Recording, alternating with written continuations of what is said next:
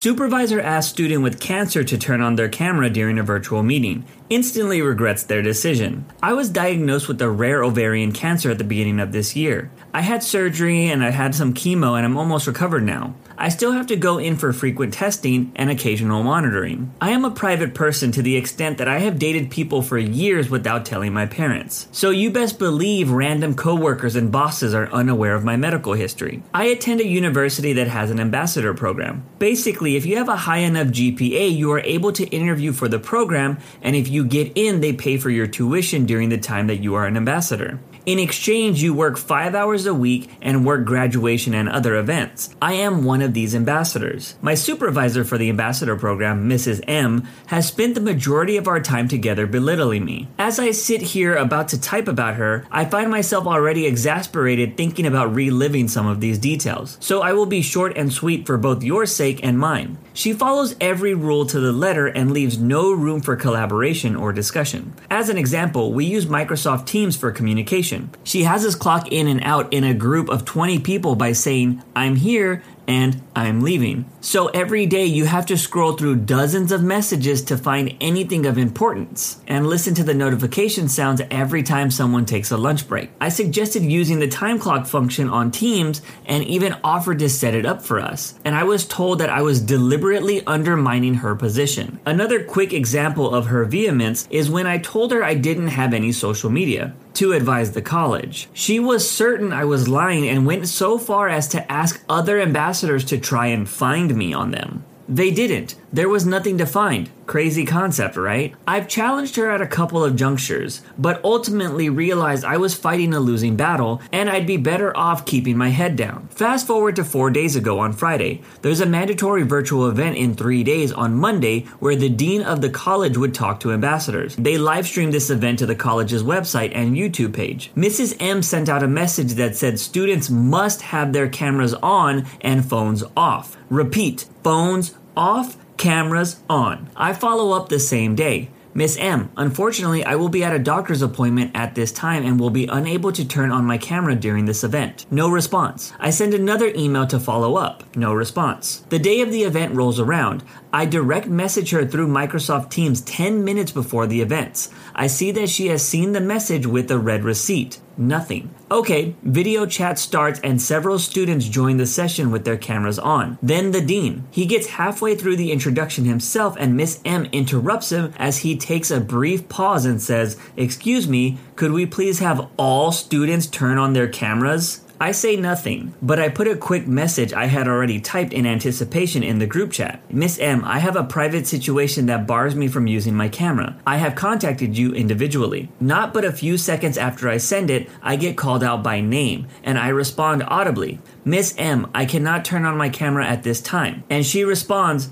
Expectations were clear and you were told multiple times about this. Every other student here managed to do it, and I expect the same out of you. Now, one of the cool things about having cancer is you become very familiar with the hospital staff. And if you're lucky, they're fun to talk to. During COVID, my nurses were my tethers to sanity because no one could visit me while I had inpatient infusions. So I told one of my nurses, Amy, about the situation beforehand. She joked that if I was told to turn on my camera, I should really play up my illness. In any other situation, I would have been entirely opposed, but my sweet revenge was in sight. I imagined that anime fist clenching thing when the protagonist resolves to get their revenge. I set my laptop back a bit further from myself on my legs, so you could see the entirety of me in my hospital getup. The program we were using will display the person currently talking as the largest image in chat. Everyone had their audio off except me, the dean, and Mrs. M. So when I turned my camera on, I was displayed as the EKG loudly thrummed away on max volume thanks to Amy. There was silence. After that silence, I responded with this. I asked Miss M through email and Teams if I could opt out of having my camera on, but she insisted. I waited a beat to see if anybody would say anything, and then continued with my special vocal blend of melodramatic gratitude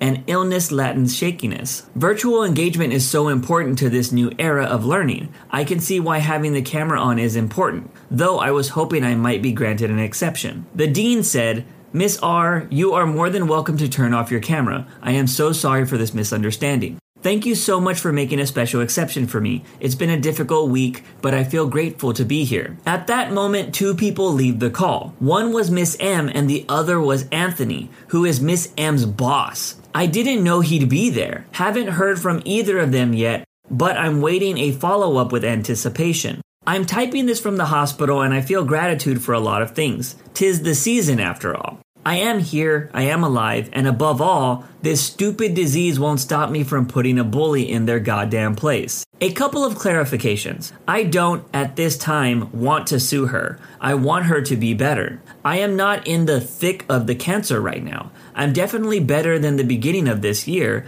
though I appreciate the warm wishes. I was going to ask the university to take down the video on the university website and YouTube, but when I went to check, they had already been removed. I had already saved a copy of it per the advice of my colleague. That was the end of the original post, but as a surprise for the Jerk channel, it seems like we actually have a conclusion to this story. The great thing about this updated post is there's a detailed timeline of the aftermath. November 23rd. I am discharged from the hospital. I file a formal complaint to the college regarding the incident and I ask for the videos to be removed from any public platform. From what I can tell at the time, this has already happened. But I want it to be clear that I do not consent to it being publicized any further. November 24th through November 29th. The school is on break for Thanksgiving. No ambassador program and no messages from the school. Despite this, about 16 students were present for the meeting, saw everything transpire, and I received tons of team DMs from about half of them sending me warm wishes and asking if they could do anything to help.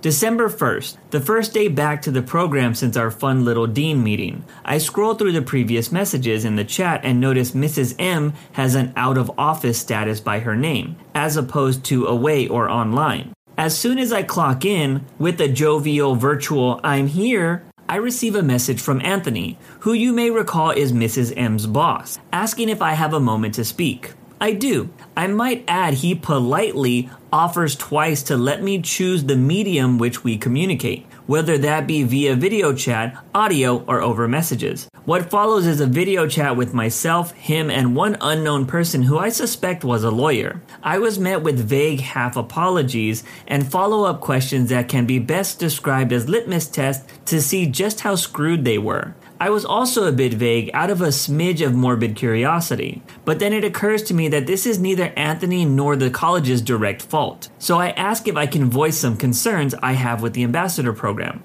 I have already created a list at this point of some of the issues I'd like to bring up. He and I proceed to have a very cordial conversation about small things, like the way we clock in and out, and bigger ones such as the way university staff speaks to students they employ with the indignity and disrespect. I mention how I'm older than the average ambassador, that I've had a couple of real adult jobs which have spoiled me in the sense that I feel listened to and valued on their team, and how the ambassador program has noticeably done none of this. I also mention how for ambassadors unlike me, who haven't had a job prior, this sets a poor example for how they should expect to be treated. He listens to me and actively takes notes. He asks if I would voice my concerns to some board members, and I say absolutely. December 7th, I clock in and then notice a surprisingly lack of messages in general chat. I then see a message sent to the ambassadors and admission staff the previous day. It states, Staff will no longer clock in using the time clock function, instructions provided in the attached video. I think to myself that I've never been more pleased at a message regarding clocking in in my life, and that the actual words, wait until Reddit hears about this, pops into my head, which makes me cringe at myself. December 9th, I clock in and hype myself up to speak with the board during this shift. It might be worth noting that I'm not a great improviser, but given time to prepare, I can genuinely get my point across eloquently. I speak with them for an hour and 10 minutes, and to save you some time, I will just give you the main points. There are many reasons a student may not be able to turn on their camera, such as income, mental health, or comfort with their current environment, and demanding they do so is directly discriminatory against those students. A program that expects students to actively advertise and bolster the college should foster an environment worthy of such praise. Regardless of anything that transpired, I was treated and spoken to like I was not only incapable but malicious. It should have not taken my literal cancer for this to be noticed and addressed on the team as opposed to the widely known metaphorical cancer. The dean stays after to talk with me, asks how I'm feeling, how my vacation was, how our finals, basic small talk. I transition us to Mrs. M and ask how she is doing, as we haven't seen her for a little over a week now. He tells me that she's been offered an alternative position and would no longer be working in the university. Many of you predicted this already, but I was surprised I didn't really get much of an apology from anyone. Maybe they're worried that it'd be seen as accepting blame when they'd rather just amputate the infection and hope for the best. I wish I had more spiciness for all of you, but that's all I have for now. The outpouring of support has been lovely. Thank you for the warm wishes and tales of sweet revenge you've all been flooding me with. May we all live to see the end of cancer and toxic bosses. But let me know, am I the jerk? Bro, this was terrible and awesome at the same time. Like, I think anyone with medical issues, whether that is physical or mental, shouldn't have to go through these links to be heard. But at the same time, I'm glad this OP had the courage to stand up for themselves in this situation. But it is sad that something like this usually needs to happen to bring about change in business or a school setting. And the change usually only happens because the place is scared of getting sued. Either way, I'm glad Miss M got what she deserved over the holiday season. Guess her employees had a lot to be thankful for. I dated a guy for four months. We hooked up, he told me he loved me, and then disappeared. Now I think I hate men. I met this guy seven months ago and we hit it off pretty much immediately. For the first three or four months, we've been spending a lot of our free evenings together. The hookups are great and the cuddling in his arms with a good movie or series is even better and he almost always falls asleep in my lap before the movie is finished. That is one of my favorite moments looking at his face and curling his hair around my finger. Two Fridays ago, I made dinner and he brought wine. He fell asleep to what we do in the shadows. He woke up later and we had the most amazing hookup I've ever had. Then he said, God, I love you. I just bursted into tears. I know, silly. And I said I love him too. When I later cuddled him, he said it again and so did I. He left the day after and I haven't heard from him since. So what the hell? I tried to call and text him several times the following two days. Nothing. I know people say all kinds of things when they're hooking up, but seriously? Not the tiniest explanation? Just like falling asleep and never seeing the end of any movie, he just left without seeing the end. So he texted me almost after two weeks of not hearing from him. So is this over? What the hell? He just texted me out of the blue? Today I met one of his friends who works at the movies. Let me put it this way I planned to go to the movies to run into his friend who I knew was working this evening. I just wanted to see if he knew something. Anything, even the amount of DMs that I got from people who went through similar breakups that made me realize these things just happen, and I shouldn't wait for an explanation or proper closure. I was there with my sister and her boyfriend. When I met his friend and we exchanged pleasantries, the friend asked me who I was with and if Dennis was working and couldn't come. I told him that I don't know what Dennis did because we broke up. He was very surprised and said, Oh, really? When did this happen? And how bad he felt because we seemed happy. This is one of his best friends, and I know Dennis talks to him daily. His surprised expression told me he didn't know more than I did, so I dropped it. An hour ago, I received a text and now I need help with what to do. Obviously, the friend has contacted Dennis to ask him what's up because why would Dennis just text me this random night after two weeks of ignoring me? Should I answer? Should I ghost? Should I Dennis him?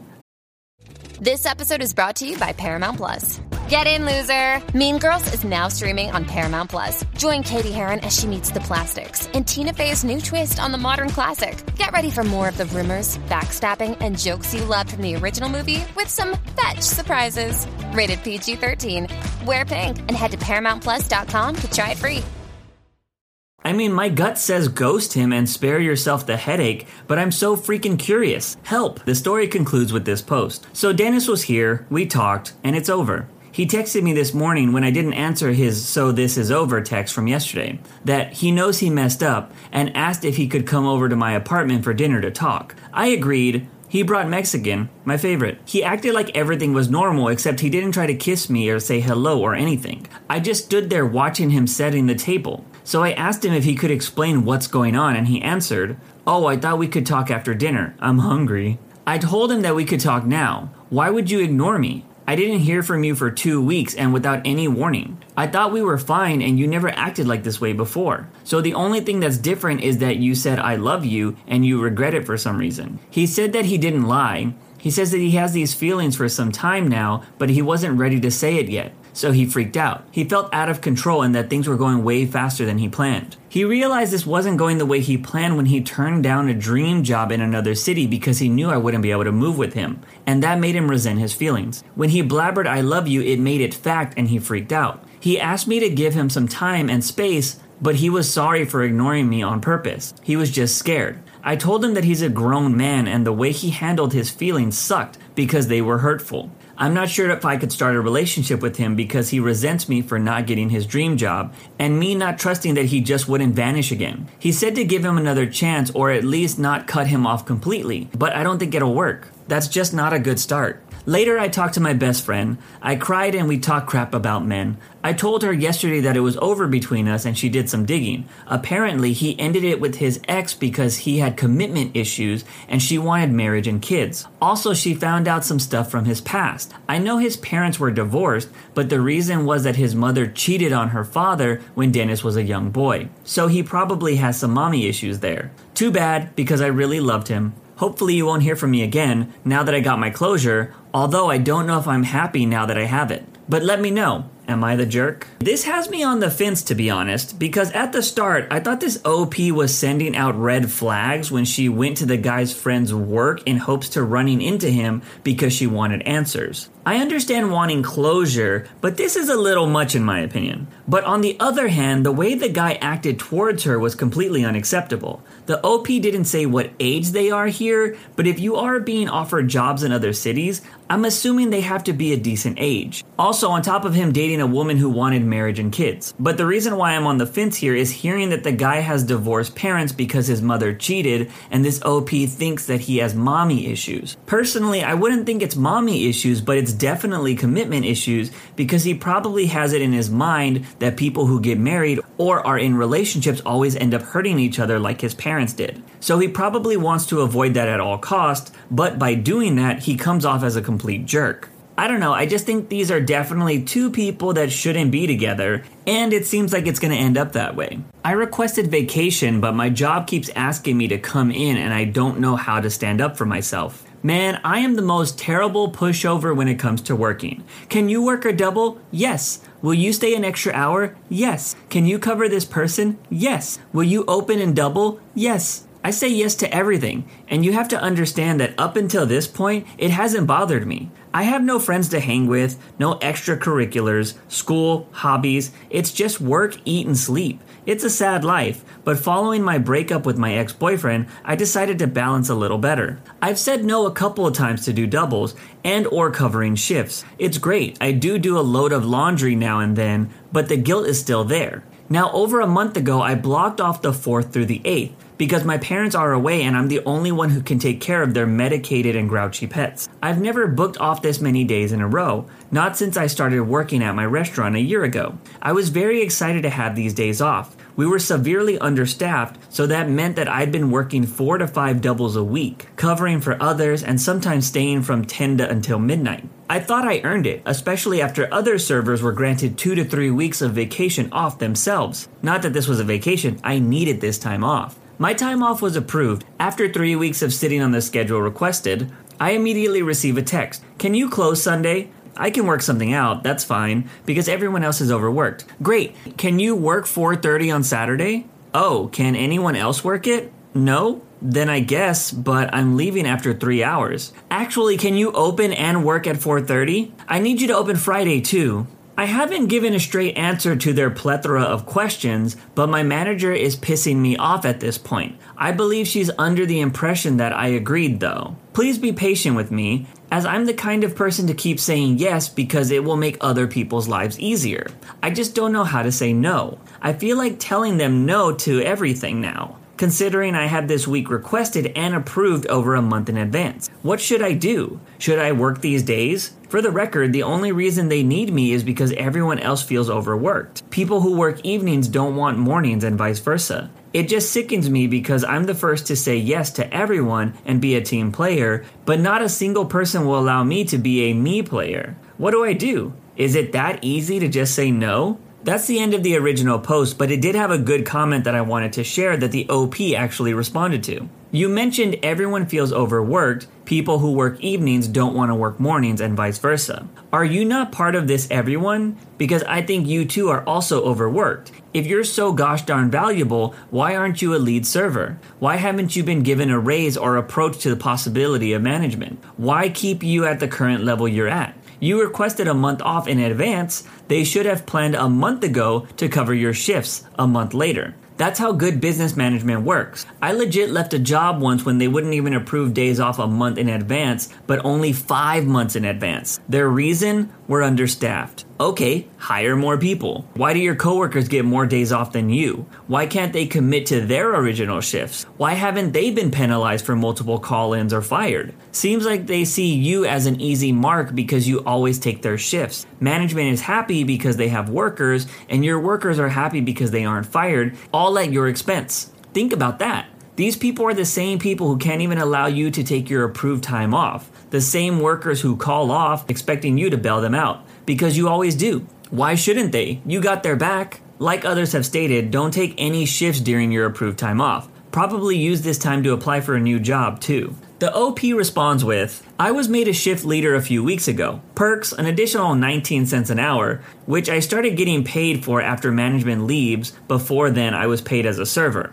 A couple extra tips and a free meal, which I'm always too busy to eat. To be honest, I put too much blood, sweat, and tears into this place. I've been thinking about putting my notice in, maybe longer than two weeks, just because the understaffing has been going on for months. I am overworked, tired, and underappreciated, and underpaid. I am definitely inspired to go talk to my management tomorrow about it. My problem is that I care too much about being reliable, but I think I've proven thus far that treatment is simply unfair. But let me know, what would you do in this situation? Okay, out of all the jobs I've done before, being a server is one that I've never wanted to try out. I've never wanted to work in the food industry because I know that is where people probably complain the most and you get paid like garbage. Also, I never wanted to know the behind the scenes of what happens in the kitchen if you catch my drift. I actually like to eat out at some places. But I will say, it doesn't matter the job. If you become the person that they always call in, you need to learn to say no from time to time because they will definitely start using you. This happened all the time at my old job. I was even this person for a couple of years. It gets tiring after a while. So if you're somebody that always says yes, learn to say no. That's it for today's video. If you want to make sure you don't miss out on any content, hit that subscribe button and make sure you hit that bell to turn on notifications. If you want to finish listening to all those stories, use the playlist at the top of the description. And if you're someone who live streams and needs copyright free music, check out the Cream of the Crop music by searching Cream of the Stream on Spotify or whatever music platform you choose. Remember, it's free.